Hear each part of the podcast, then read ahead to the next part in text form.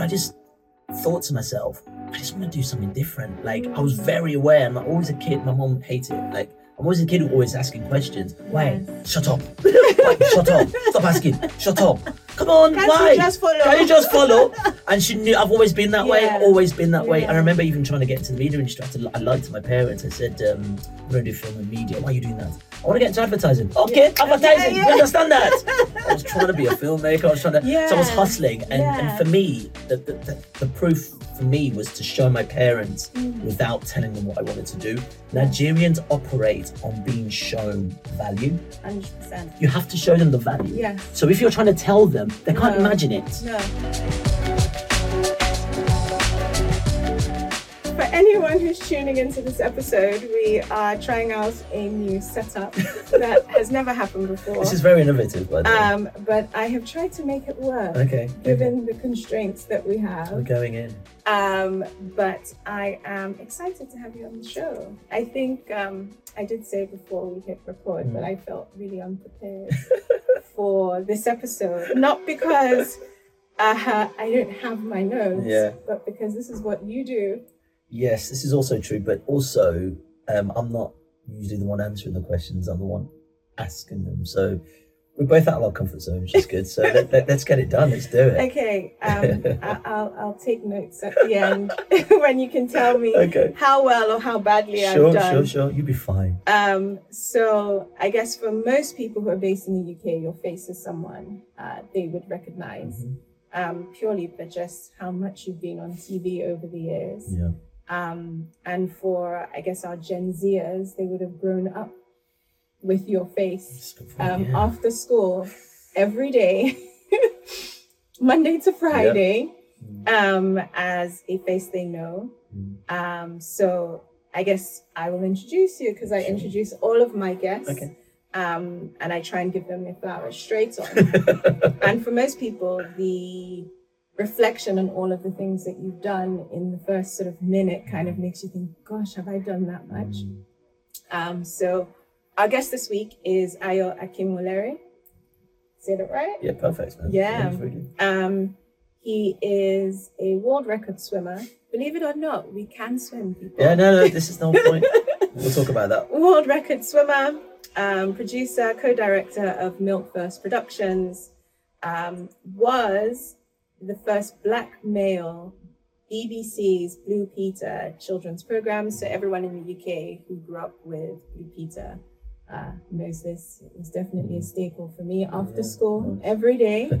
Um, the crafts plus and plus and plus more. Is it still on even? I think so, yeah, I think so. I, I mean, I, I naturally don't watch it anymore, but like, yeah. Did you ever watch yourself, like when you were Of taping? course. Did of course. Yeah, you? well, you have to because you know you, you can't get better unless you get used to your own voice and seeing yourself on screen, right? Oh my god, Yeah, I know. cringe. I don't watch Please anything. tell me you listen back to your podcast. No, I actually don't. oh I actually do not. what are you doing? I don't. It, it's it's like self. It's like a you need generate a sense of healthy self critique. oh no, I'm so hard on myself. I dare not.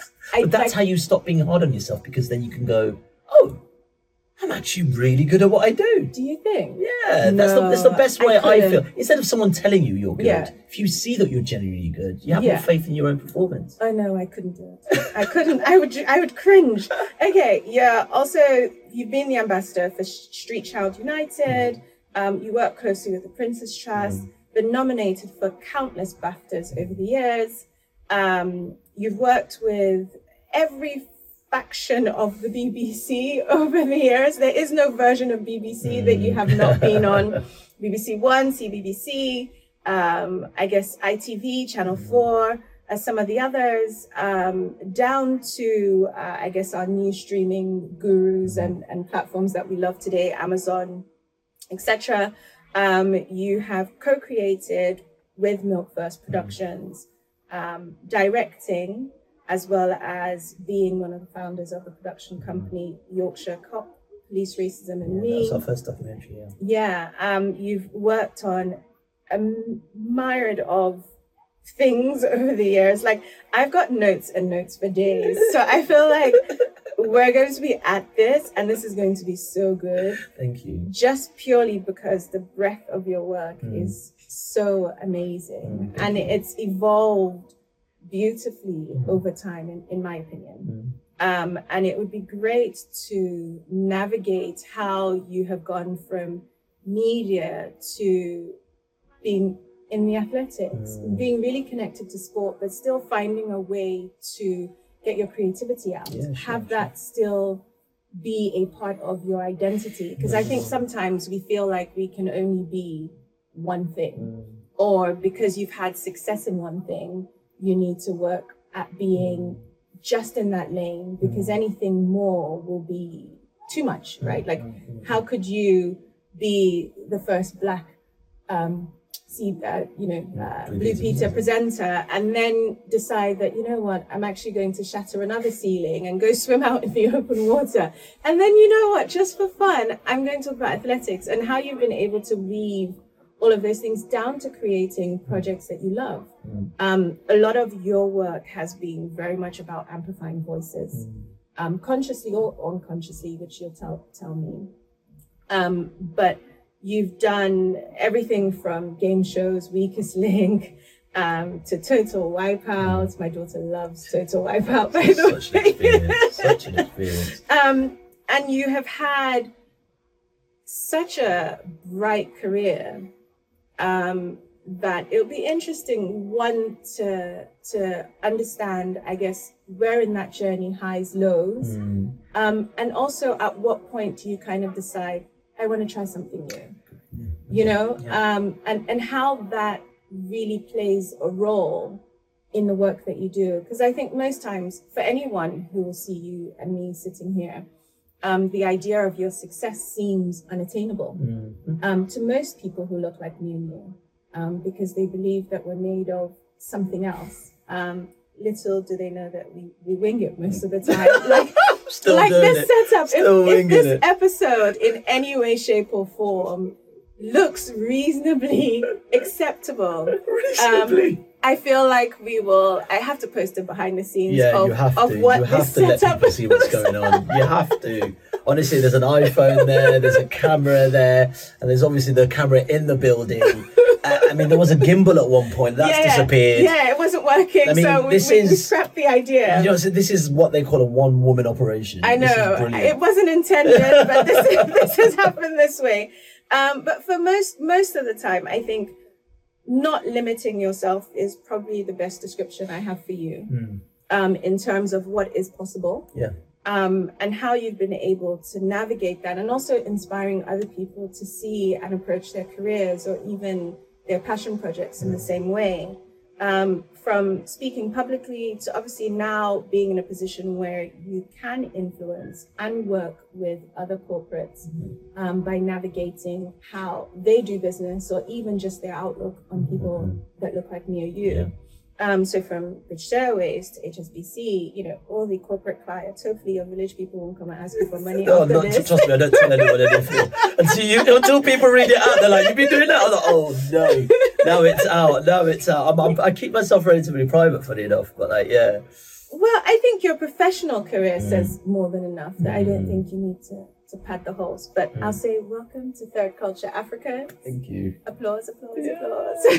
Thank you, so Zeze. Honestly, absolute pleasure. And I know we tried to do this last week, but I was just, I'm just so football season's kicked off, so yeah. I'm right in the mix of a lot of that stuff, and I've just started a new job with the Athletic, who are actually in this building. Yeah. Um, so yeah, I've been totally full on. not, I'm glad not we made worry. it. I'm yeah, made not it. to worry. I I've been uh, moving home, so I've been perfect. I've been swimming in boxes. So when you cancelled that morning, I literally woke up thinking, "Gosh, how am I going to do this? Like, my house is a mess. My kid is sick.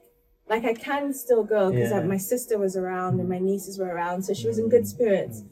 And then when I got the message saying you cancel, I was like, oh, oh my god, oh my god! Like sometimes you literally have to put on your armor. You can't have a chink and turn up and do what you have to. I have those days all the time, and Yeah. you know, it's like when you have a week full of meetings, Mm, and then you're just like, I don't know if I can really go to this one, mm. and then they inevitably cancel. Going, I'm really sorry, I can't. I'm like, and you know, I'm just sitting in bed going, "Thank God. I've got no more to give. that. I I've no needed more that so give. much, but Yeah. also teaches me that I should unpack it full. Yeah. You know, and I think that's you know my career and my life Mm. um, has been an evolution of knowing when to rest and saying Yes. no is really important as well. But I'm sure we'll, we'll get onto that. Yeah, learn. I'm I'm learning that. I'm, I'm in the phase of going. Actually, I don't like. I don't need to do this right Mm. now. I think um, we come from backgrounds where achieving is is really an important thing, right? Mm. From from the get go, you're told to be your best. Coming first is all you should strive for, not second, not third. Coming first, um, because that is the ticket to the better life that you hope for.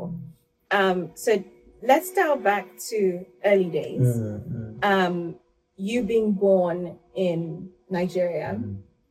at what age did you come to the UK? Uh, so yeah, I was born in Ibadan, Nigeria. Um, I was there till I was eight years old. Um, and we moved to Birmingham, and my dad got a scholarship working uh, on the meningitis vaccine. Um, so both my parents are medics. Yeah. Um, and look, you know, we left Nigeria under some really interesting circumstances. Um, I remember we got robbed really heavily. Um, my mom was a nurse and she was doing nights, and basically, you know, I can't remember getting her.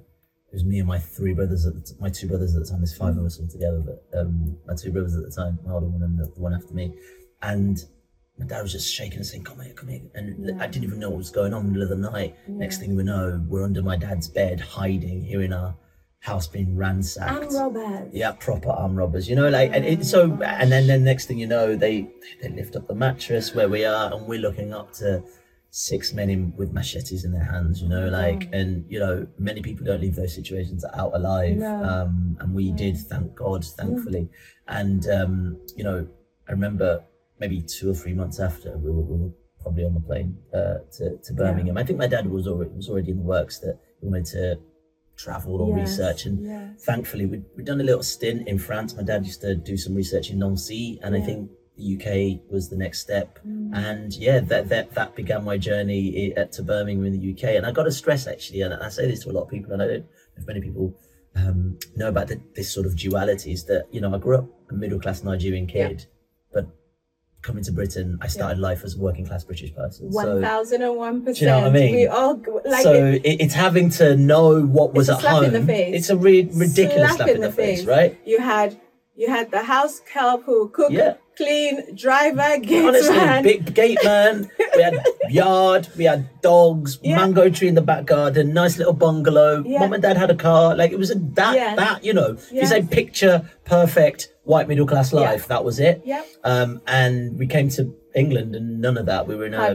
we were in really dodgy, you know, mold infested council housing, and you know, uh, we had to start again. Yeah. And um, but you know, you, it's easy saying that now. Yeah. Um, but yeah, those are some hard times, man, and Big and also times of feeling, uh, what's how can I put it? Um, not so proud of who you are, Mm. feeling ashamed. I was going to say, how did you deal with? I know for me, you know, when you and your friends or your peers at the time, Mhm. everyone came into England at different Mhm. circumstances.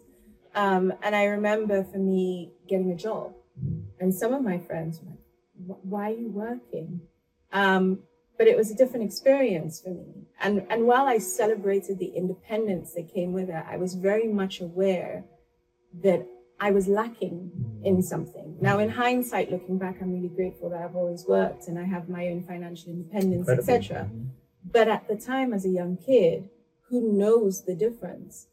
Um, as you say, there is a sense of shame Mm. that comes with knowing your worth and knowing that the version of life that you're living isn't equal to what it is you believe you're worth. Yeah, I think you're spot on. And Mm. you know, like I didn't realize that until I started really entering this incredible world of media, where you're actually Mm. incredibly surrounded by privilege, right? Mm. Like a whole different kind of privilege. Oh no, you guys enjoy. that, that we enjoy. Ah. Well, I, it took me a while before I started to be able to enjoy. It. I actually put a tweet out today. Yeah. and let me see if I've got it. Go like, uh, not a tweet. It was a, a, a thing. I put it on my stories on social media, Okay. and I just thought I'd do it as a post because it got such an incredible reaction. Yeah. I, I basically wrote last night. It was just something in my head, and I was like, I maybe need to celebrate this for once in a while. I was like, Mm. Yeah. for the first time in my life, I'm able to accept and see that as cascading series of positive events is in fact a good thing.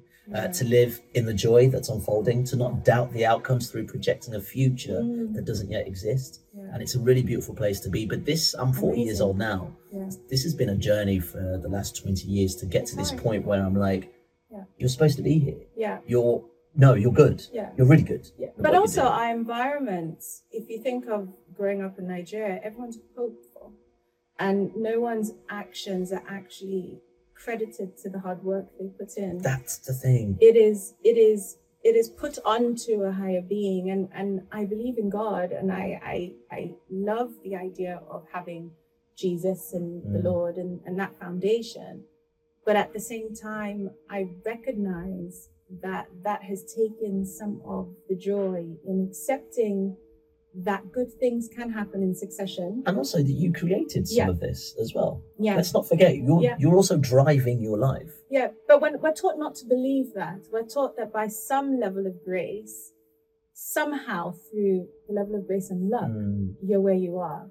And so the credit that you're naturally given in a different society mm, where you see other people accept that, yes, there is some grace in my Mm. journey, but actually I've been busting my ass. And mm. the things we also take for granted in terms of what is really ours versus what belongs to others. Because what we have to be humble, right? We can't say, ah, I did that. You're bragging, you're being boastful. God can snatch it away. Mm, You know, those are the mm, underlying messages that we're given.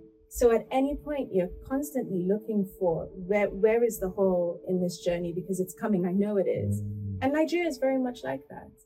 You know, you could be having a great day and NEPA takes light to no fault of your own. And so you're conditioned to believe that this is this is what life has to offer. And I love that one you've shared that Mm. you've been through this experience, even though on the outside you've just been winning, Mm, right? mm. Consistently winning. But to be able to see that you're winning Yeah. is really hard, especially in an environment that doesn't validate that as well. So you're Mm. coming from an environment that sort of doesn't validate hard work, and then you're Yeah. coming from a relatively oppressive environment Yeah. that doesn't validate hard work as well. Yeah. So you're in this middle bit. That's like, am I doing all right? I'm, I'm Yeah. smashing it, right? and and for for people to say you're smashing it, for you to accept that are two very different things. Yes. Because they can say it, but if Yeah. you can't accept it, Yeah. it just bounces off the shoulders because you feel you need to climb more and more and You're more. sounding like my therapist. well, I'll be honest. This is me being through therapy to be Yeah. able to articulate these things. You're sounding in my like therapist right no, now. but I've, I've always known this. Um, Yeah. I've always known this, and I think for me, the joy of finding confidence in oneself Mm. has been a, an exploration of what I have naturally. Um, I'm a Yoruba man, um, and I come from a strong lineage, Mm. um, a, wonderful history. Mm. The Bantu people, Beautiful. like it goes, Yeah. you know, this this stretches far and wide across Mm. Africa, but also what they created pre-colonialism Yes. was really important for me to really attach myself to because once you attach for me once you attach yourself back to who you fundamentally are Yes. culturally historically. You look mm. around and you go do you know where i'm from bro Yeah. do you do you do you know what Yeah. my people did Yeah. Do you know who I am? do you, do you also do you, do you know things like the Great Wall of Yeah. Benin, which was the greatest man-made structure Yeah. in the world, yeah. that was destroyed by the British? So. I wouldn't know that my people were able to build big, incredible structures. yeah. Once you start tapping into that, Benin people in yeah, come on, man. Once you start tapping into these things, Yeah. You start going, oh my god, like, Yeah. oh my god, like, But do there you, it is But do you think sight. that's happened as a result of a shift in in time? So I, I write a column focused on Africa. A lot of my work is very much pro Africa, Mm. right? Um, and I feel like there's now this global recognition um, that almost validates Africans to be a part of the rest of the world. At some, at, for a very long time, we were excluded, right? Mm. For a very long time, we were pigeonholed and we were told that we we could only be teachable, Mm. not innovators, Mm. but we could be taught to be something. Mm. And I had this conversation with a friend of mine the other day, and I said, "Goodness, you know, um, I'm going to a concert. You know, I love going to these Afrobeats concerts. They're like for me amazing." And I was saying, "Can you imagine when we were students in the UK, if this was the version of the UK we grew up in? Can you imagine Pride. what, just even what we would be capable, or even the permission we would give ourselves to do more?" Because for for a lot of us that are doing more, we're outliers, right? For our generation, um, because somehow we just wanted to know what was on the other side. Mm. We didn't just go down the be a banker, be a doctor, be a this route, Mm. right? Which was which was prescribed because that was guaranteed success.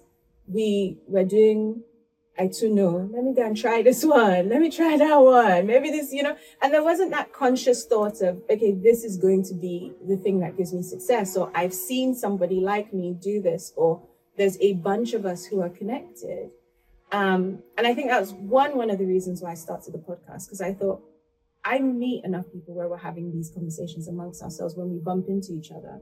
We're all aware of each other, but we never connect. Mm. Whereas this new generation are connected Mm. in this creative space. Mm. They're connected in having conversation and normalizing it.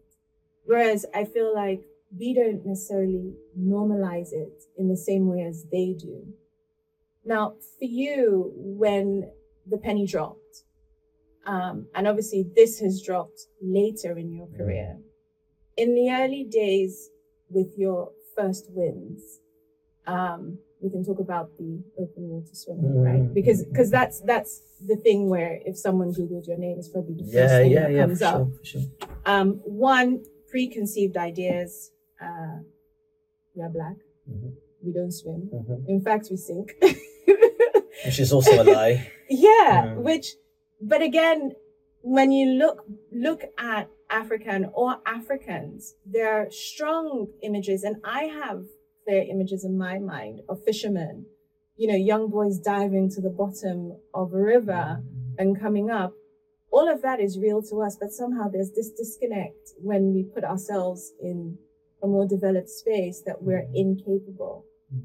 How did you deal with the perception that that could be you in those moments? Yeah, I mean, just sort of start by saying, you know, being the first Black Blue Peter presenter was a real moment for me to to take on board something that really represented white middle class Britain. You know, um, Blue Peter, if uh, listeners who don't know, is like you know this very twee um, British show that all the, the presenters on the show ended up sort of traveling around the world and you know interviewing people and sort of showing culture through a, a, a particular lens for children anyway uh, globally and also in the UK and making things and crafts and Yeah. cooking. So it's a real sort of wholesome show right? And I remember I moved to London for, on on a six week basis to work behind the camera because Mm. my dream was always to make documentaries whether I was in, in front of the camera or behind just wanted to be part of the making process and um, someone offered me the job in Blue Peter, and I said no. And I asked Mm. myself, like, why did I say no? And she was like, "Are you silly? Like, everyone wants to do Blue Peter." But were you in media before this? yeah, so I'd only so I, I was working regionally in a in a local news channel. Okay. I was there for six months because I looked around. Firstly, there was no like me.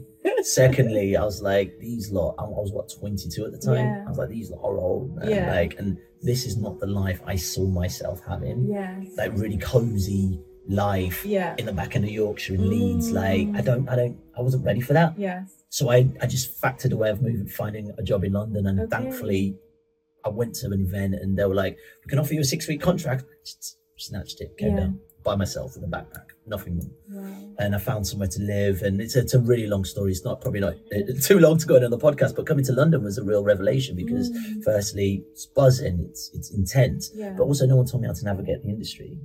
Wow. So everything you're making up as you go along. So Blue Peter comes my way, and I said no. And the reason I said no is because I didn't watch it as a child.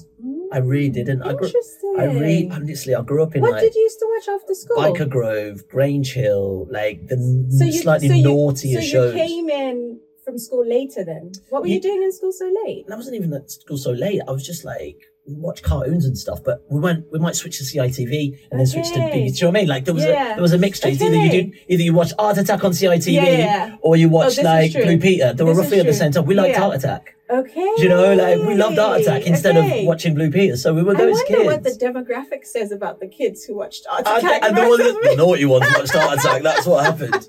Um, but yeah, like, and but I actually realised that they hadn't. So the, the in, in 50 years of that program being made, they had a, a black female presenter called Diane-Louise Jordan, who was the one I really recognized on the show.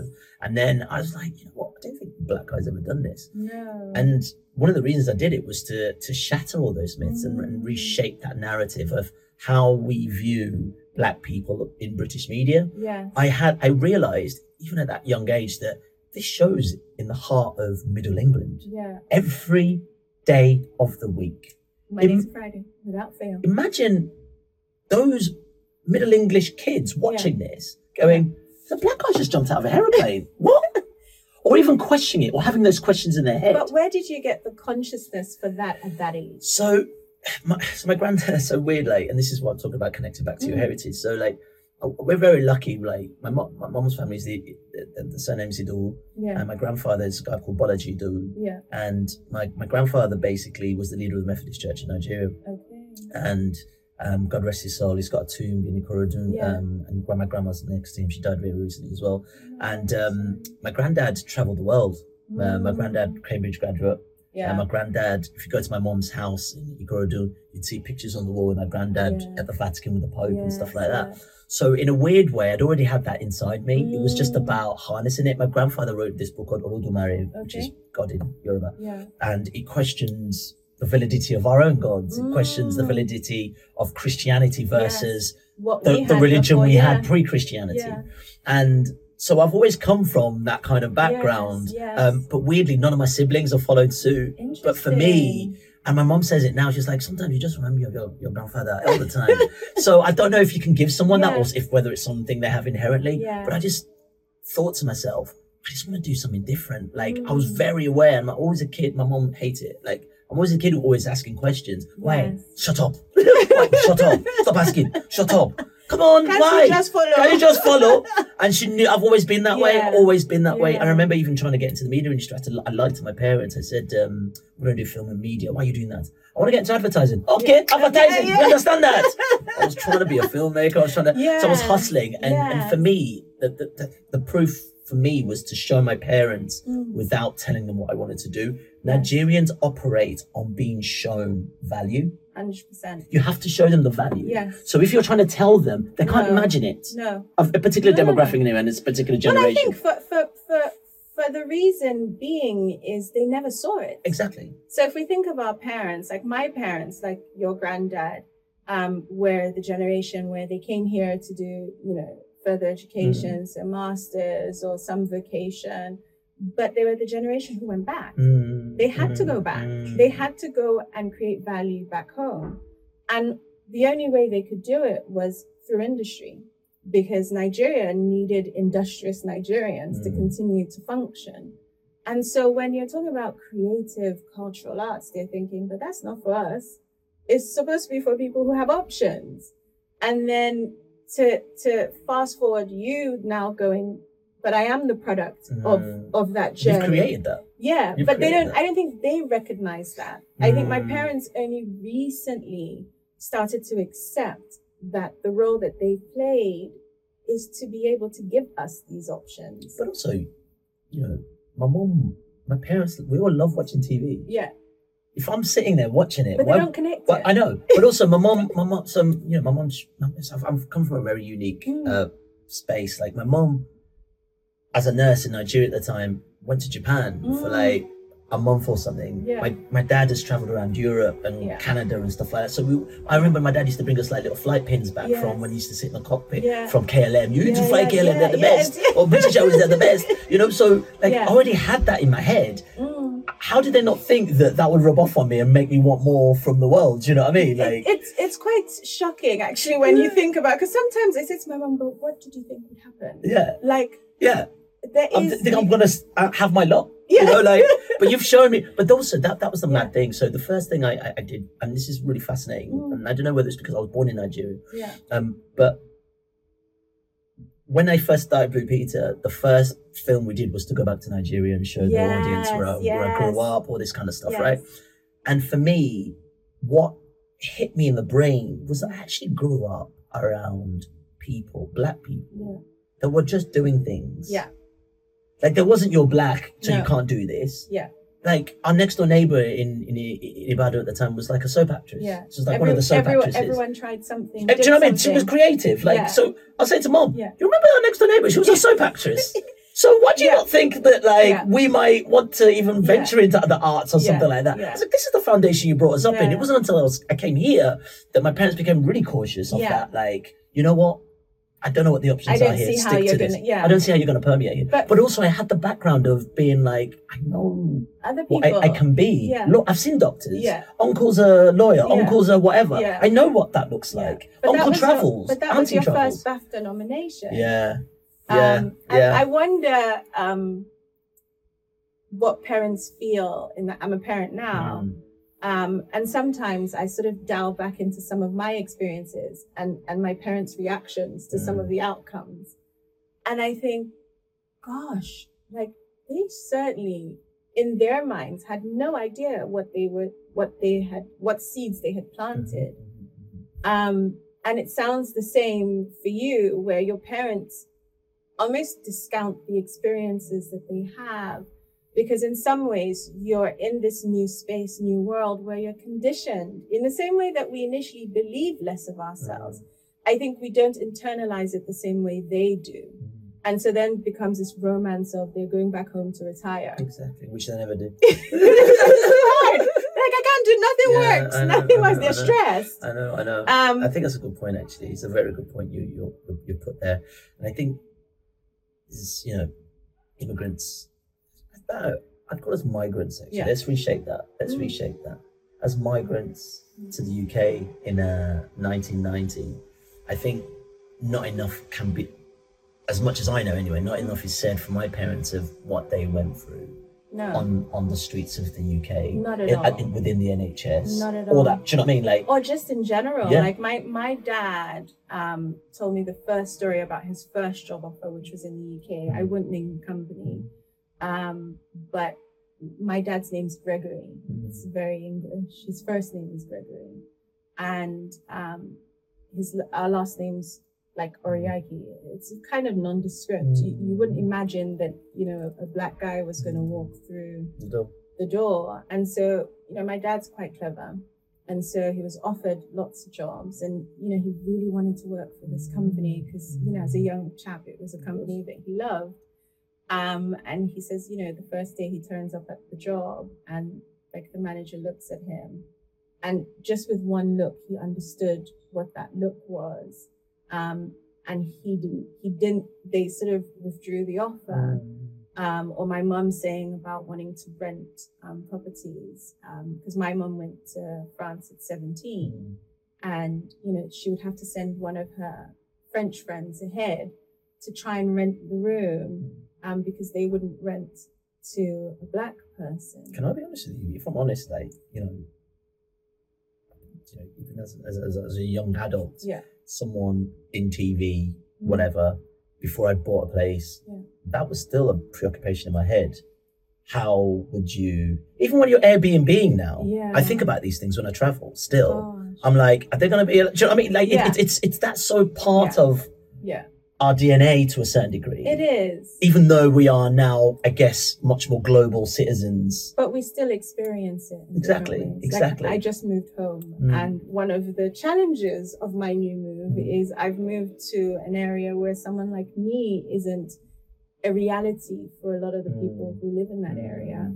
And so you, there's this fear of the unknown, and there's this threat that you present, even though you have no idea what they're afraid of. But also, if you don't do it, who will? This Yeah. is why this is what I say. Yeah. I am not going to stop myself Mm, from enjoying the fruits of my labor yeah. just because I'm worried that someone's gonna feel a bit disruffled, like Mm, or ruffle some feathers. Yeah. Nah, man, I'm done. Like this, this is how you shift the dial from where we were to where we what we what, what we're becoming. mm, and I still see to a certain degree my parents carrying this backpack of heavy baggage and we talked about therapy Yeah. i mean like there's, there's a journey through that Yeah. also and i think that that is about shifting the dial as well Yes. but for me i'm like whatever that afterworld looks like i Mm. don't know what i do know about it is what i'm doing here right now Yeah. and what i'm doing right here right now is working hard but Mm. also making sure I enjoy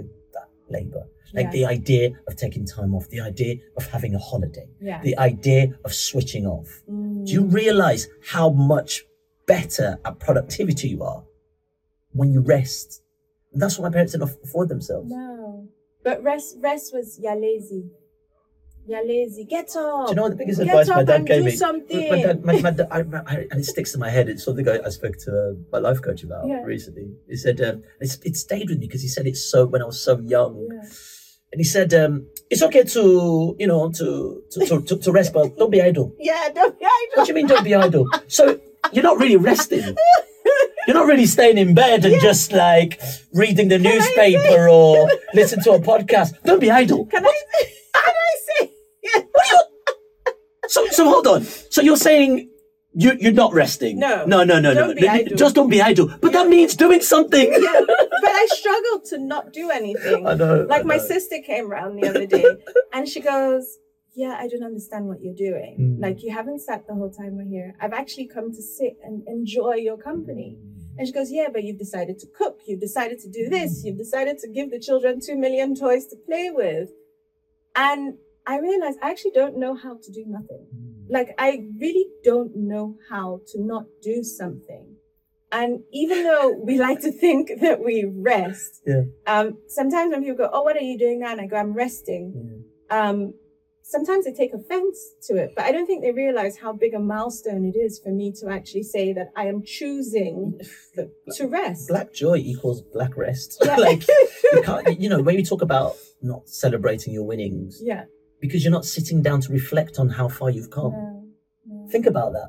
And we're hard on ourselves. Incredibly. I mean, some is validated by the environment we're in. Yeah. But even, even excuse to use the you know the, the ideology of, of Christianity, but it's like Jesus carrying that cross Yeah. every day of his life. Yeah.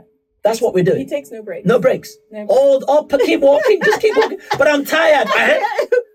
eh? Just- You've, you've got a bigger purpose. yeah, does, keep going. Does tired, does Does- tired give you results? I'm sweating. I'm bleeding. Uh-huh. So don't be idle. Just keep going. but it, it's. I, I think that that re, readdressing those Yeah. issues or those ideas or ideologies that have been planted in our in us, and I think some of it is incredibly cultural. yeah.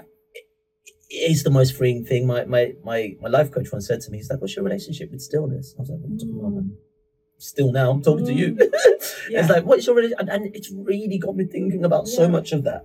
And I'm not saying that will never not creep back up again. yeah. Um, every day, you know, I'm Mm. like, I need to just chill today. I need to chill today. Yeah. The other day, I literally mistook this. The, the, the woman, I get coffee every morning from Mm. a cafe. I was sitting outside in a different situation. The same woman came up to me in a different situation. I was like, hey, you remember me? I was like, and I thought she was someone else. Yes. I thought she was someone. I thought she was my podcast producer, Yeah. and I literally spoke to her for about thirty minutes about what At we're doing with the podcast. yeah. And she was just looking at me, and I hadn't even clocked Yeah. that she, she was uncomfortable, and she went, "Okay, bye." Yeah. And then it dawned on me. I was like, "Oh my god, that's that's the woman that served That's me coffee every woman. morning." Do you know why? because I wasn't resting. And you're on go. I wasn't go. recharging. You're on go. Literally. Yeah, you your wake mo- up. imagine go. your mo- I don't know how many What? siblings you've got. Oh, don't worry, I can't. I can't. Just what which one is it? What is one? I'll tell you. I, allow me. I, I love him. You Who will kill me. you? Who will kill me. No, you're killing yourself. you're killing yourself. It's not me. You're killing yourself. You need to rest. My mom listens to the show. Mommy, I'm really sorry. but it, we, we laugh about it because it's actually really funny. Like, you Yeah. know, our, our parents, I mean, I don't think we'd be industrious otherwise. No. I don't think we'd do No. things we're doing now otherwise. But I think, how do we shift what we've learned? Mm. And this is the evolution of generations, right? Yes. Like, is, is obviously respect the tradition, respect culture, respect Yes. all these kind of things. But how can we further it yes. to, to be part of an emerging world? Yeah. And but, but there's no mistake we're in this country right now. Yeah. So what can we also learn from the places we're in? Yeah. Because we don't have a template of who we were. No, not not in the sense that it gives us a strength and identity to navigate being a third culture African. It, it really doesn't. Um, Mm. and everyone asked me, "Oh, why did I call the show Third Culture Mm. Africans?" And I was like, "Well, in fairness, even within Africa, most Africans are third culture Yeah, Africans. yeah, You know, my parents are from Benin. I was born in Port Harcourt. I grew up in Port Harcourt. So actually, a lot of my friends growing up don't realize that I'm from Benin. Everyone mm. thinks that I'm a Port Harcourt girl. How mad is that that I called the Benin Wall? Yeah, yeah, you it's did, one of you the most did. incredible civilizations. but in you know what I history. mean? But everyone who I grew up with assumes I'm. So you learn even within a country like Nigeria to mm. code switch very quickly. And then you come to the UK and you realize it's just another version of it. It's massive. Because if you're in, say for instance, you're in Lagos, your reaction in Lagos, and you know, you probably speak Yoruba Hmm. versus you go to the north I know you go nothing about what they're saying up there. Exactly. I don't know even what they're saying. But to blend in, you might give them some pidgin. Of course. Yeah, Of course, Because of somehow, course. some way, you must You, get. You you must just, communicate. you yeah, must- yeah, it's so you must true. flow. Yeah. And so when people say, "Oh gosh, Nigerians can live anywhere in the world," because we've had to adapt within our because own we've structure. had to adapt within our own country and we mm. adapt daily and constantly. I lived in South Africa for five years. And, you know, the Zulus are different, the Xhosas are different. Everyone has something else they bring to the table. But here is the funny thing I adapted. As much as everyone was like, oh, Nigerians and South Africans, like, I have tons of South African friends who love jollof rice now because of me. Mm. And we have this ability to navigate life Mm. where I think it's almost like a superpower. But also, I think you need to give, yeah, you need to give, we need to give ourselves credit because it's out of necessity. So if I say to you, look, you know, uh, because I work in sport, Yeah. and it, it, it, baffles me. It really, I love it because mm. a lot of these black players from France or Yeah. Italy or whatever, they speak four languages, man. Mm, yeah, Mother tongue, Yeah. usually, We're not whether it. from Cameroon or we're not Nigeria. in that race. I know, but still, yeah, I look at it as a further, a, a greater black pride. Totally. Because for me, it's like a lot of my European friends, white European friends, will travel Yeah. and still get away with English, I'll speak. uh, You can't even pronounce the name correctly. but also sit in that expat community. Yeah, We can't do that because there are not enough of us everywhere No. else. So No. if we do travel, even though the, the color of our skin doesn't As- allow you to blend in, assimilate or die. you have to. when, you, when you hear like a black person speaking Russian, you're like, ah, what? My, my uncles, you know, mom's friends and family, Yeah. you know, they, they've been traveling to Russia. I remember Yeah. my, my, my mom's best friend's husband at the time. Yeah. He just picked up the phone, straight was what is it? He's like, "Well, he, he he works in Russia every day. He Yeah. speaks in Russia. I was like, look at that adaptability. yeah, But but that shows a greater ingenuity. definitely. And that those are the things for me that I, I sort of latch onto. Those are the things I hold on to when I need to find power, when I need to seek Mm. power and say, do Mm. you know what? You just need to look further to Yeah. find where that power looks like, Yeah. what that power looks like, because you won't necessarily see it in front of you, especially when you live in, in, in the Western structure. Yeah. But actually, it's your duty to find your power for yourself. you Yeah. know? Two world records. Oh, well, yes, yes, yes. So while you're telling us we should rest, you you're busy collecting world records. Ah, leave me alone now. Actually, I need to walk. collecting world records, talking everywhere on the waves, TV, radio. So guys, take take his advice with a pinch of salt. He has two world records. Hey, But this is the thing about us, right? Because there is a rebut to, to someone saying, well, but maybe you have the luxury of saying this because you've been afforded Mm, these experiences. mm. Now, how do you get to a point where was a world record even a goal for you? No, I, Okay. you know, I, I sel- This sounds really weird. Hmm, I seldom set myself goals. interesting. Yeah, I'm not sort of a goal orientated. Maybe I do subconsciously. Um, Yeah. I, I feel like we've got this running thing in our family of Mm. premonitions, Okay. and I wonder how much of that is attached to our culture, who we Yeah. were. I you know, Yeah. um, and I always sort of sometimes foresee that. "Do You know what? I think I wouldn't mind trying TV. I don't know what that Mm. Journey looks like, Yeah. but I end up putting myself in these really bizarre situations and just going for broke. They call it manifesting. I try to, maybe that's my, or my whatever you want to call it, but I still don't feel manifesting is enough.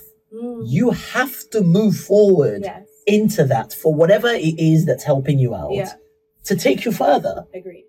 If I'm sitting on my couch right now, I'm not, I'm not to do Blue Peter. Yeah. I moved to London after six weeks because I said, I can't be here, man. Like, Yeah. I want more. I want Yeah. more for my life, you know? Yeah. And I didn't even know I was to present. I actually came to work behind the camera. Yeah. Blue Peter came as a product of me Yes. coming to London for six weeks, with a month's rent Mm. and being at the BBC bar and chatting to someone who was the producer. Oh, it's good to talk. It is. That's what we do best. That's what we do best. talk. That's what we do oh best. my god! You know? When people tell me, "Oh, I have an idea. How did you start?" Mm. I said, "Honestly, it's good to talk yeah. because there's something, and I've had to learn that Mm. because our culture teaches us, "Ah, don't talk about your Mm, business. mm. Don't. You don't know who. We don't even trust each other. you don't know who That's is for issue. you. That's you don't issue. know We who. don't trust each other. I, I, I think I think there's Yeah. there's some truth to that because Yeah. you know we we're in a competitive environment, right? Yeah. So actually, someone takes your idea, whatever. Yeah. Be, be be very aware of that. But it's really important to connect with people. But Mm. back to your original question, do I about goal setting and, and, and things Mm. like that and world records?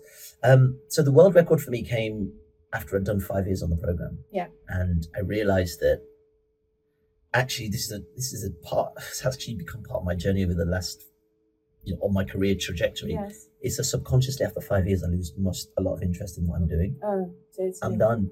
Literally. I flogged it. I've done everything. I think you and I see the same therapist. I'm like literally my therapist was talking because I'm like I was like I have this enthusiasm. Yeah.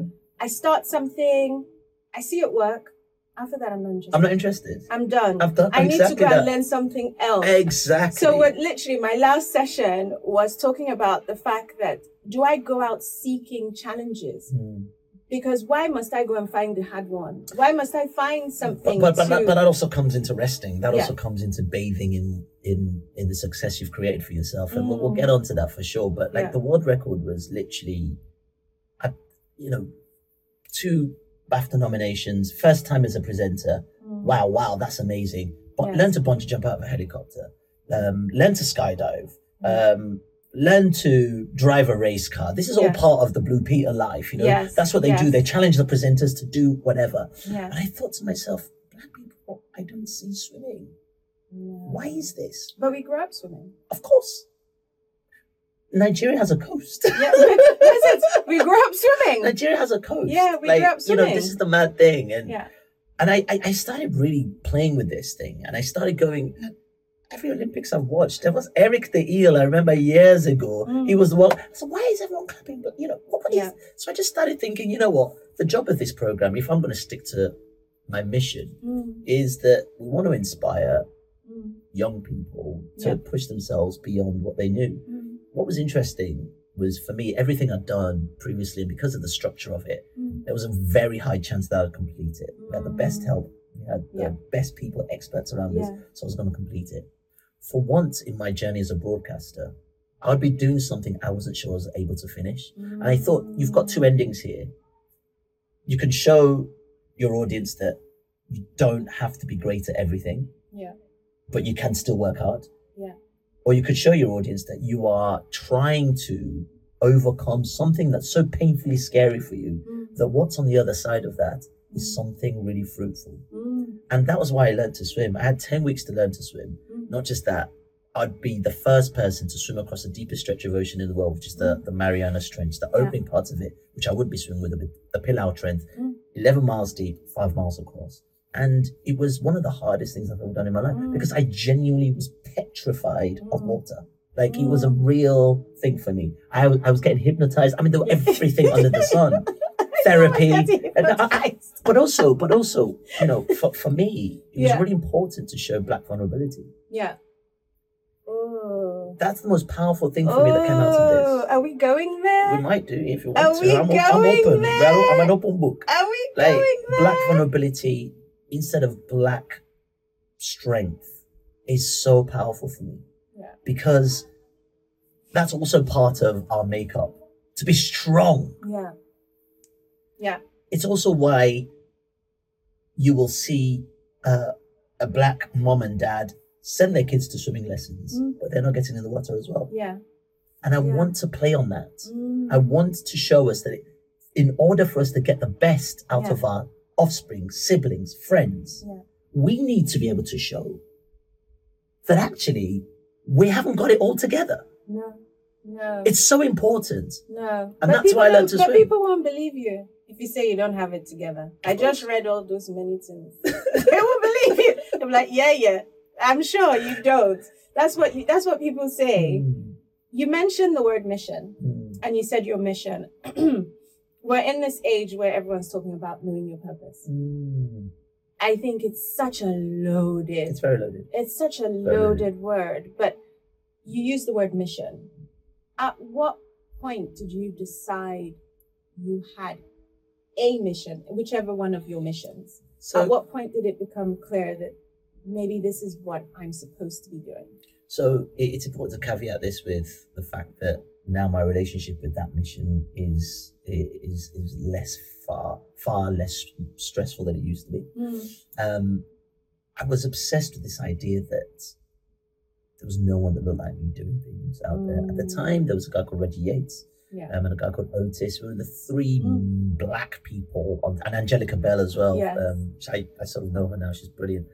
And um, I was like, there's no black traveler. No. So my focus was always, I want to be the first. Mm. First black Blue Peter presenter. Yes. First black man to swim. First Yeah. black man to bungee jump out of it. You know, all these kind of first, those first. So I was like, I'm changing it. But also that became my identity. And also that Mm. sort of lent to my big mental breakdown in when I was 28 because I put this pressure, on myself Yeah. to be the one. Yeah. But also, I, I don't, I can't articulate this enough. When you're one of the few that are doing stuff, you feel the pressure of everybody else to try and represent, to be Mhm. this, to be that. So my journey really away from a mission, my new mission really from what it used to be is, is actually my mission is, is based on authenticity Mm. and try to be my most authentic self because my version of black is very different to anyone else's. Totally. And actually, it's really important for us to see Yeah. that. And Yeah. that's what I talk about the vulnerability. That's what I talk about um, going into businesses. When Yeah. you spoke about going into businesses, Yeah. it's, it's to demystify Mm. black because it's a social construct. Yeah. Yeah. It doesn't mean I have to just like chicken. Yeah. I can be also vegan. Yeah. I do quite like vegan. I mix it up. I mix it up. It's, it's, it's also understanding that I don't need a big portion of food. I can have a little. Are you sure? Most bo- oh, it depends Are what you day sure? it is. It depends how many swims I've done. But you know what I'm trying to say? Are you sure? Can you say no to a plate of Ah, jollof? Well, Sweet the- the- jollof. If, if it's pounded yam, it's just little mouse, please. Just small, small now, please. Just small, small. But it, you know, I, I use that Yeah. wittily, but like yeah. it's about really trying to shake off the baggage of what I'm supposed to be or what I feel I'm supposed to be, and just be me. Yeah. I don't want to be sitting here in 10 years' time, if I'm Mhm. still here, you know, by the grace of whoever, and be saying, you know what, Zeze, it's been hard, man. I, Yeah. I'm just put, no. Yeah. I'm, I'm grateful that I've tried to sh- reshape the paradigms of who I think I should be. Yeah. I now live between the seaside and I live in London. I live in the seaside because my parents wouldn't have dared thought, "Do you know what? Let's go to the beach.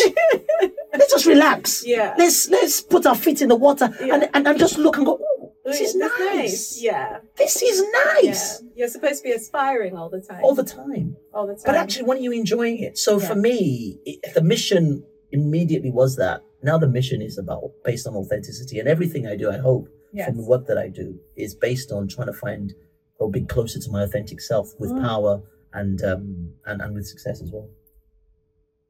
I want to talk about fear of failure. Yeah, please.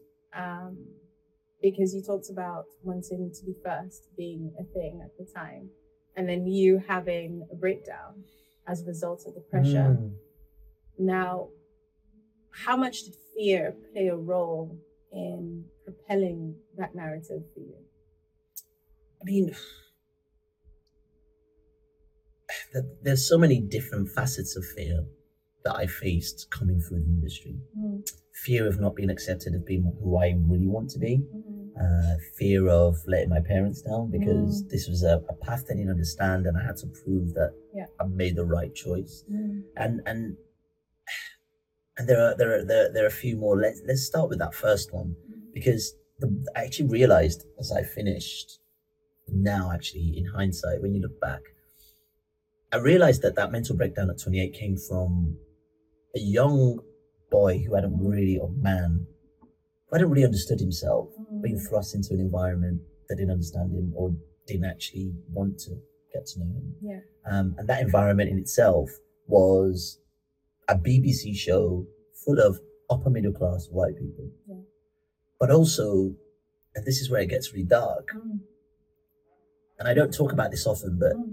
it's really important to mention that the ship in itself, Blue Peter, So for people that don't know Blue Peter, again, we used to get these little badges, which were little tokens that you'd give children who Yes. either wrote something in Yeah. or whatever. It was also the emblem of the program.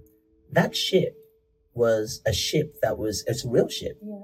that was created in the 1800s, sent out on a voyage of discovery. And what is a voyage of discovery? Mhm. Some might say that's colonialism. Yeah. So, in the guise of that, Yes. The DNA of the program was Yeah. based on that. Yeah. And here I am from a colon- colonized country, Yeah. working for the master in essence. And actually, the master didn't want to get to know me No. as a, a young, intelligent, black Nigerian man. Mhm. They wanted to get to know me based on how comfortable they felt with me. Yeah. So when you go through that meal and you don't really have a sense of who you are, it messes with your brain like you would not believe. Mm. And I just couldn't understand this underlying anxiety I had. Mm. And I would say at points depression I had Mm. through that show. Because I was like, why do I I'm doing some amazing things. Why Yeah. I why am I why am I not enjoying it? Yeah. It's because in essence I wasn't really being authentic. I'd be given a script Yeah. written by someone else that didn't look like me. Yeah. I also didn't realize I was dyslexic till that time. And I'd ADHD at that time. So I couldn't even memorize it the way everyone people were memorizing. I couldn't articulate it Yeah. the same everyone else was the same way everyone else was articulating it. So I felt really dumb and stupid. Yet here I was, the first ever black man Yeah. to host this incredible show, and I wasn't wearing it Yeah. with pride. Yeah. I was almost a little ashamed of it. I was almost a little scared of it. And Mm. fundamentally, I was I was actually scared of my full potential. And this is what comes for not celebrating success. This is what comes from not celebrating ourselves at Mm. home. We say, yes, we're Yoruba, we love them, you know, blah, all this kind of stuff. Yeah. But we're the first person to say, have you put on weight? Oh gosh. What's happened to your Is cheeks? Are- everything okay? Is everything okay? and that everything okay? They don't want you to explain that you're sad or you're No, feeling no, lonely no, or stuff like that. It's a loaded question Yeah. with no answer. yeah. And, Yeah. you know, you grow up in around an environment like this. Yeah. also an environment that teaches you. And if I'm honest, I think to a certain degree, our, our parents learn to be submissive in these environments. Yeah. It- That tells you just deal with your lot. It's just Yeah. Be grateful to have a job. Yeah. Be grateful to have a job. You keep your head down and you do what you're told. Very much. And it was the fear. Don't ruffle any feathers. And even then, you know, through Blue Peter, my name, I was using my, my Christian name, Yes. Andrew yes. or Andy. Yeah. And that, in, I was gonna ask that yeah, question. no, no, we'll go there, we'll go there. It's coming. and that, and that, and that, and that in itself was, you know, a construct created by, by my dad. You know, like Mm. we're a Nigerian Catholic family. Um, my dad gave us all Catholic names based on our birthdays and the Yeah. saints it was attached to, and the re- even at school the register was Andrew or Andy, not Mm. Odunayo. Yeah. And for me, reclaiming that back in British lexicon was the Mm. most empowering thing based on that breakdown Mm. because I realized just how much I was really hiding. Yeah. You know what I mean? Yeah. And in the same way as your dad walking into those Yeah. interviews Yeah. with his English sounding name, name, yeah. for me, I wanted to fight the fight Yeah. that Ayo, Yeah. Akinwolere, Yeah. Is the name on British TV. Yeah. Ayo Akinwolere Yeah. is the name on British TV, Yeah. doing amazing things on the BBC, so that the ones that come after me are looking and saying, yo, I don't have to be anybody else. Yeah. But that is, you know, that is Yeah. what I'm talking about. My, my constant mission now is Yeah. just to take the pressure of that old self away Yeah. and also the ego that comes with that old self. Because that old self, the rewards were really interesting. The Mm. places you go, the Mm. people you're on a table with, You're less. You're less threatening. you're less threatening. you know, you said the thing about the name. For that very reason, my parents didn't give us English names. I love that. So their experience. My mum's Irene. My dad's Gregory. They come from the era right where they went to missionary schools, Of course, of etc. And for that reason, none of us were given English names. It's really powerful. um, we were all given Bini names um, purely because it still didn't stop people from assuming we were non non black because Yeah. the names they gave us were not, were not very descriptive Yeah, I know, of, I know, I know. of our heritage. But I think um, talking about um, going into Milk Fast, Mm. uh, Milk First Productions, and I guess the first documentary you decide to focus on Mm. has something to do with police brutality, racism. What was the driving force behind that being the work you wanted to put out? Because I think for we have listeners who live in Africa who Mm. don't have this same struggle as we do, um, but in different ways, right? Because EndSARS is real. Some of the political unrest we see across the continent is real. So there, there's always been this parallel between our identity and what happens with the forces that are supposed to be hmm. uh, protecting of us, hmm. right? Regardless of where in the world that you are. Hmm. What was the catalyst to making you choose that as this is the project I wanted to put out? So let me just let you know that there's two people in our production company. There's Alex, my business partner, who's a black man from a small Yorkshire town in the middle of nowhere. It's a small mining town up, up in Yorkshire in the north of England. And obviously, as a black man, grew up in Birmingham, uh, England, and we both find ourselves in London Yeah. together. He's a he's a director. I'm a TV presenter. We're Mm. both incredibly creative. Yeah. And in the lockdown, we just said, look, we've been talking about this for a while. Should we start our own production company? Yeah. Because there's nothing worse than the depiction of ourselves being created by someone else. Mm. And it just so also happened that Alex's father was the first ever black policeman in Swinton. No way. He joined the, he's a, so Alex is from the Caribbean. Yeah. His dad's from St. Kitts Okay. and they, you know, moved to, his dad, part of the Windrush Mm. generation, Yeah. came to the UK at the age of eight. Wow. Very similar to when I came to the UK yeah. as well. So he is a black man that talks like that, Yeah, yeah. you know, proper Yorkshire, Yeah. you know. Yeah. And for me, there were so many levels in what we wanted to do here. I wanted to bring cultural intelligence to our people. Yes. So we understood that this inner city London life isn't black culture in the UK. Yes.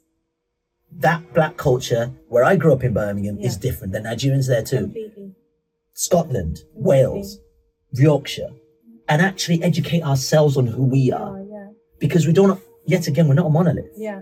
And actually, Alex's experience as a black man up there and my experiences in the Midlands are very, very different. So, and also tell British audiences that we're not a monolith. Yeah. White British audiences that we're as varied and, Yeah. and and different as white the white population in Britain. Yeah. It's really, really important to stress this. Yeah. But also the story of a, a black man who stood on the front line of the miners' strike, big historical moments in British history. Um, the Hillsborough disaster, which was a, a disaster that killed so many people at football stadium. Um, you know, the National Front marches in the UK. A black man was here. All the other people we see there are these white policemen who fought off everyone. Yeah. He was the guy on the front line. Yeah. And talking about police brutality and how little it's changed even now, even though they had a black man on their front line. Yeah. It was a real illustration of how this country operates. And for us, what we want to do with the production company is just lift the lid on who we feel we are as a, as a, as a population. Yeah. I'm very, it, it's like really important for me and Alex when we make programs to say, what are we asking, what questions are we asking our audience? Yeah. What do we, and also, we, we see things through a different lens, both black and white, right? We've Mm. grown up in predominantly white environments, Yeah. but we're fundamentally black and our families Yeah. celebrate who we are and we love that. But there's, there's always a double way of looking at things when we make these things. It's that what are we telling our people? And what are we telling mainstream white populations? Mm. And that documentary basically symbolizes the kind of direction we really want to go with with the documentaries we make. It is to ask deeper questions about society, deeper questions about who we are as people, but also demystify the history of this country to understand that the people that built this country Mm. need to be respected and need to be given their flowers. Yeah. And that's really important for us. So that's why we, we went down that route. And and I think to to echo your point, I think that's one of the inspirations behind the show for me because, you know, when I look at the press that I've been in over the years, and I look at some of my friends and, and their their you know media exposure, we can't tell the stories in the same way. We just cannot because when the, the nuances are so varied Mm. that you kind of understand that there is something educational about your journey and so it's it's all about creating wanderlust Yeah. Um, whereas amongst ourselves, and, and and I was I was sort of sat thinking, where do I go to if beyond Fella and Mm. Co, we don't actually have curators of our own stories Yeah. that even we can look at, even of our peers, we can actually go, oh, is that what they did? Okay, I can learn from this. And so I hear you on wanting to create a voice um, that can be amplified, because essentially that's the crux of your work now, right? Um, speaking about, I guess, more on your work, but sort of taking a little bit of a diversion Mhm. into um, money. Yeah, okay. We don't talk about it enough. No, I, I was literally having this conversation with my sister today. She's literally just she's flying up. She's just flown in Yeah. from America, and talk, I, we, went went went to the pub. Yeah. Last night to have a drink, Yeah. and I said, "What are you doing with your money, man?" I said to her, "What you doing with your money? Yeah. you don't do it enough." No, we don't talk about money enough. Mm. But I would like to. Yeah. Um, because a portion of this show, hopefully, is about us also normalizing that conversation, um, but helping people navigate. Entrepreneurship isn't easy. It's not a one-way street. Um, being in the media, everyone assumes you're probably making millions, millions, because you're on TV every day.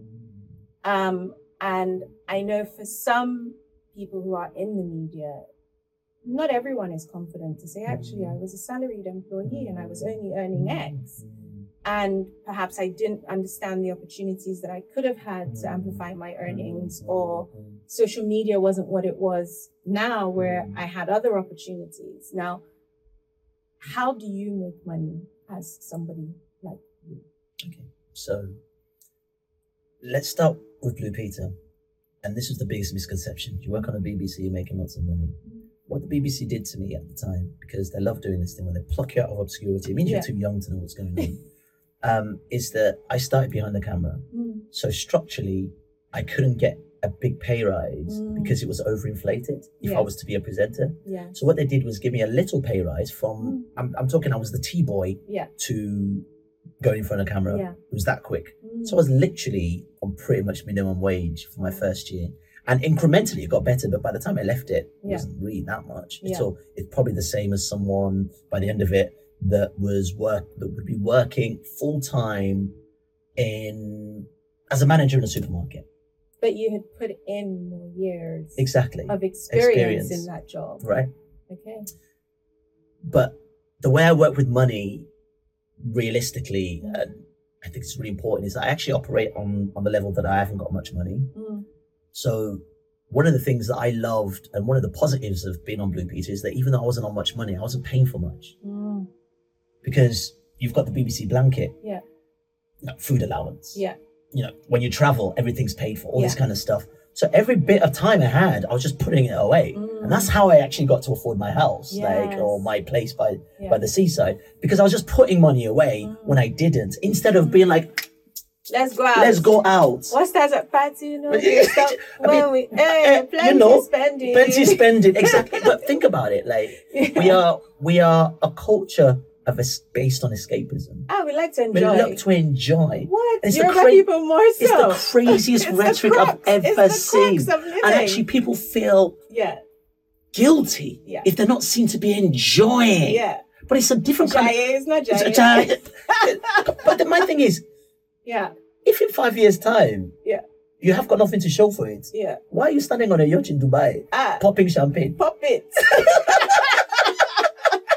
Because you think you need to keep up to something Yeah. that you're really not. yeah, And what that evolved to when I left Blue Peter, and actually that was a yearly contract, so Yeah. it would be what you class as a salary job in Mm. many respects, and you don't get that much in TV. Is that I was a freelancer, mm, and my my life has basically gone from being a TV presenter to trying to hone in on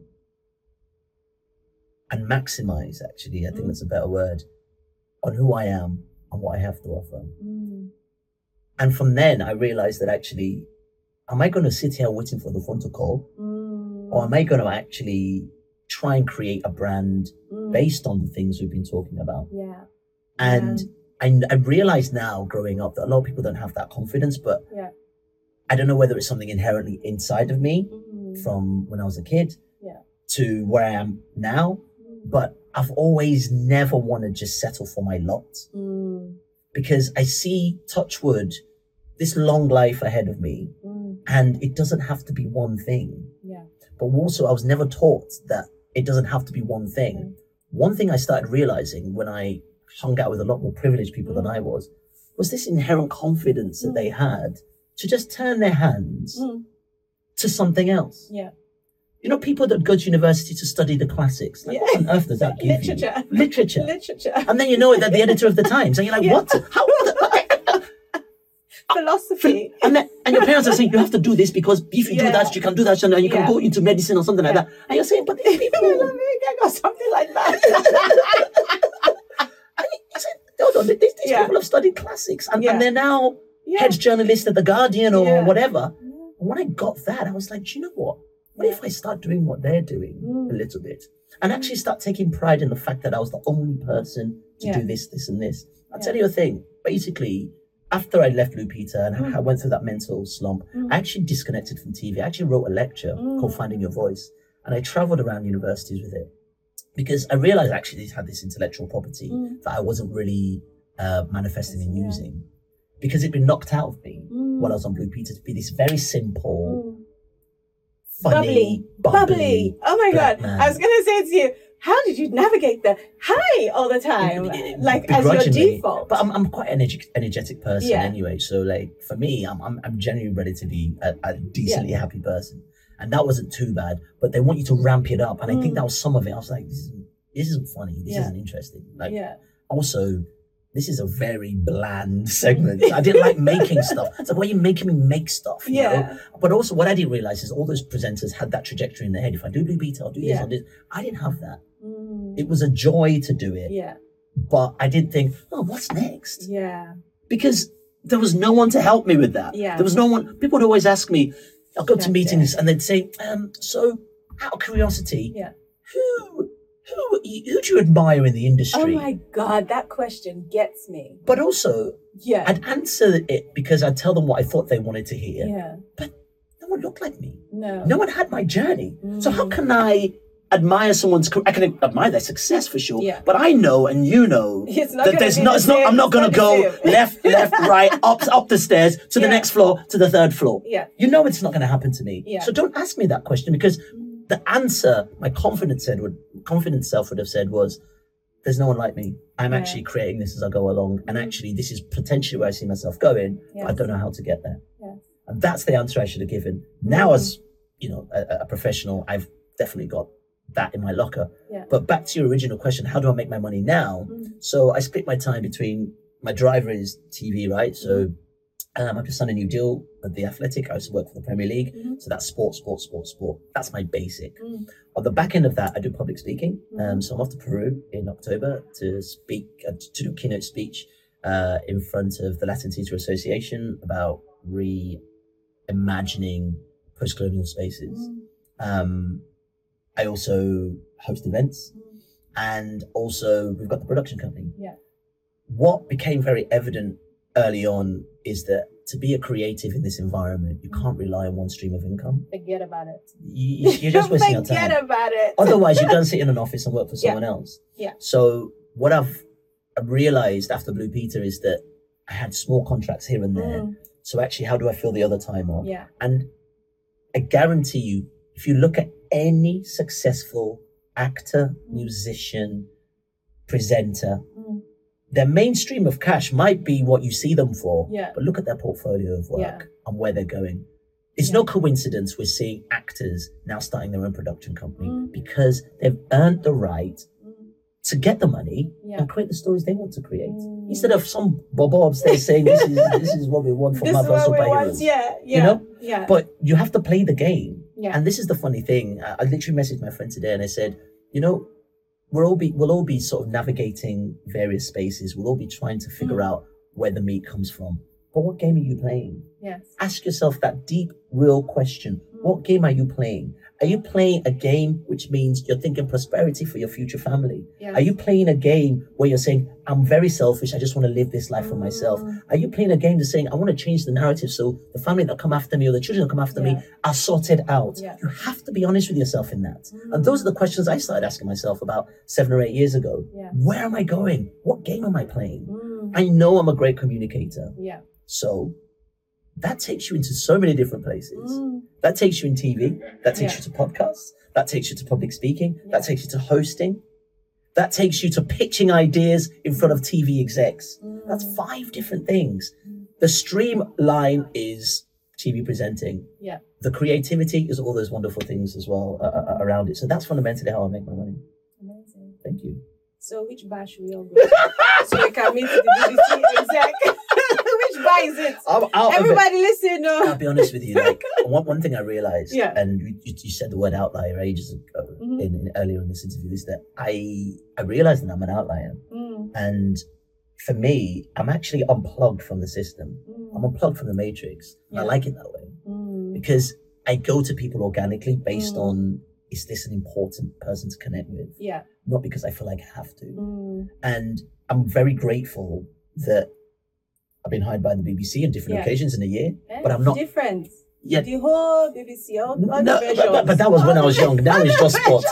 So even last year, like, I mean, look at this. Yeah. Like this is the real thing. And when we talk about demystifying the industry, it's like actors. An actor might do a multi-million dollar Mm. film, right? Don't get me wrong; they're fed for Yeah, years to come. yeah, But then I might not work for that the rest of that year. They Mm. might not work for two or three years. yeah, Even big, big, big actors, they don't Yeah. get that regular yeah, thing. And, and that's why they're all striking now as well. There's, Yeah. there's, there's a big conversation around Yeah. the amount of work that's available to people. Yeah. I worked for the BBC last year. I did the Commonwealth Games. I did the. Winter Olympics. I'm not working for the BBC for a year. yeah.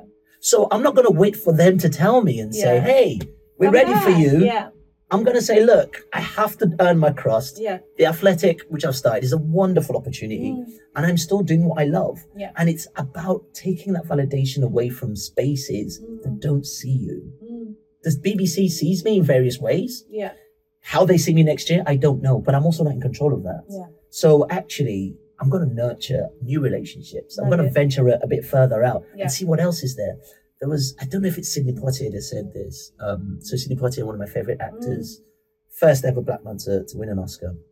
He was an actor all his life, and then he switched to directing. Yeah. And I think he- there's a documentary about him, but he, I I think he's, I can't remember what he said, and I'm paraphrasing, I might get this horribly wrong. But he said, I just realized I'm useful elsewhere. Mm, mm, When you realize you're useful elsewhere, yeah, you stop buffering the ego of the past self and you Yes. say, oh, yeah, I'm a good communicator. yeah, So what? I- I've worked in films, I've been produced for all my life. Yeah. People have directed me all my life. Why, why can't I direct the film? yeah. Why can't I? But I think it's also the permission to see yourself differently. But no one's going to give you that. This is it. No one's gonna give you that. You mentioned building your brand Mm. and being aware Mm. of your other talents and how that has shaped how you navigate your career moving Mhm. forward. Now, there's something around success. You've seen different shades of it. Mm. You've experienced it in front of the camera. Mm. You've experienced it from a professional Mm. standpoint. You've Mm. experienced it from an athletic standpoint. How would you define success It's really hard. today? Yeah, because when I was younger, success was just chopping, being on whatever you could be on, what Yeah. all that kind of stuff. Yeah. Um, at the age of forty now, success for me looks like just having my life in check, Mm. understanding when I'm burning out, Yeah. understanding my power, Mm. understanding. I, I tell you a story. I went to the, F- you know, my- boss probably would be angry if I said this, but I said to myself, do you know what? They're inviting me to do this job. Mm. And instead of being grateful, Yeah. I will be grateful because it's a Mm. wonderful opportunity. But I'm also going to put them on the spot. Yeah. You flip it on its head a Mm. little bit. Let me ask them why you've come for me Yeah. Instead of being knocking I'll do it. Yeah. And that's one of the most empowering things Mm. you'll ever feel in your life. Why me? Just tell me. Can we have that chat? Why me? Yeah. What, what, what, what do you think I can bring to your company? Mm. Instead of you justifying yourself and say, this is what I can give you. Mm. Why me? Because I've Mm. picked you. And when you flip that on its head, those little wins are incredible Yeah. dose, incredible doses of success because I've evolved from who I was. Mm. But you have the permission to do that. Please don't go to your first job and ask the interviewer, why me? No, I mean what I'm like, saying is, thanks. yeah, but, what- but I I, I think you're spot on because Yeah. what I've realized is after the and, and, and this is part part of congratulating oneself and Mm. patting oneself on the back when you've done a good job Mm. is that you look back and say, I've earned the opportunity to Yeah. do this. I'm na- and that's why I said success back then versus now are two very different things. Yeah. The confidence I have now is to say, yes, I've earned this, Mm. but also, how can we work together? Yeah. And also, success has been in those environments where I feel like I can flourish. Yeah. I tell you what, my my boss is queer Mm. in the world of football. He's a Mm. gay man with two children in football. Yeah. In this day and age, Mm. someone gave me a book my first day I was working in this place. Uh, it's brilliant, I think he's Ghanaian. Carl Anka's one of the guys we work with. Yeah. Gave me this beautiful book of poetry celebrating successful, powerful black men. Yeah. I was like, I'm in the right space. Amazing. And I chose to go there I, because I was seen fundamentally. Yes. And for me, that's what success looks like being in environments that nurture who I am. And I'm also able to produce my best work. Beautiful. Last one. What do you wish you knew? What, from then to now? From Yeah. being, ah, it's hard. I That's a really I, tough I, I question. know, I know, I do this. What do I, I wish I knew? I wish I knew that it's okay to say I haven't got it figured out. Mm. I wish I knew it's okay not to have a plan. I remember I used to call my dad, what's your plan? uh, okay, what I'm to do is, I wish I just knew and said, you know what, I, don't know. Yeah. Because the road I'm about to tread, there is no blueprint for it. Yeah. Yeah. And I'm sort of making it up as I go along, Mm. but I'm actually quite savvy. Yeah. I'm actually quite smart and intelligent. Yeah. I will make some mistakes along the way for sure, Mm. because there's no one who smashed it Mm. that hasn't made mistakes. Yeah. But I wish I knew it was okay to say I don't know. Yeah. And how many people do we? Hey, you know how to turn? Yes, Yeah. you need to go left and right, and then turn around the corner, and and then you you you see the traffic light. You don't know what you're talking about, do you? Yeah. No, Well, yeah, we're not. We're not allowed. Not we're not to allowed know. to. We're not allowed. Everyone starts from somewhere. You have to start. Everyone from somewhere. starts from somewhere. Yeah, so that's what I wish I knew. It's okay to say I haven't got it. I'm sorted and figured out. Ayo, thank you. Oh my God, this has been great. Thank you. Thank you. This has having me. been great. Thank you for. Um, I feel like I've been to therapy. I've uh, I have my this effect therapist. on I, people. I don't need my therapist this week. Thank you very much. I have this effect on Um, people. Thank you. But Maybe this is my new my new life. No, but this. you you have built an incredible career that I hope you wake up every day being proud of your growth and your achievements. Um, but I'm also excited about what else you are offering to the world. Um, I am honored that you kindly opened up your heart you. and shared Appreciate your it. story on our platform. Mm. Um, where can everyone find you? Yeah, I'm on the Athletic Football Podcast literally Mondays to Thursday, and also uh, Premier League productions um, across Africa, across Nigeria. Um, I'm there, the guy bringing you the Premier League weekend warm up every Friday um, with my team as well. So yeah, it's great that Nigerians actually can see me as well, and anyone across the diaspora Yeah. can see me as well. So yeah, I work for the Premier League and the Athletic now. That's the that's the day job. Football, football, football. Let's do it. Social media? Yeah, I'm uh, my name is Ayo Akinwolere on, on Instagram and also on LinkedIn. I'm only Yeah. just really figuring out Twitter, but same Ayo Akimo. Yeah. Um, find me on all those platforms, man. Come say hello. Amazing. Thank you so much for being on this week's episode of Third Culture Africans. Be sure to follow us on social media because the world doesn't think as many of you listen to our show if they looked at our Instagram profile like, follow, share with a friend, um, and let's discuss. And until next week, thank you so much.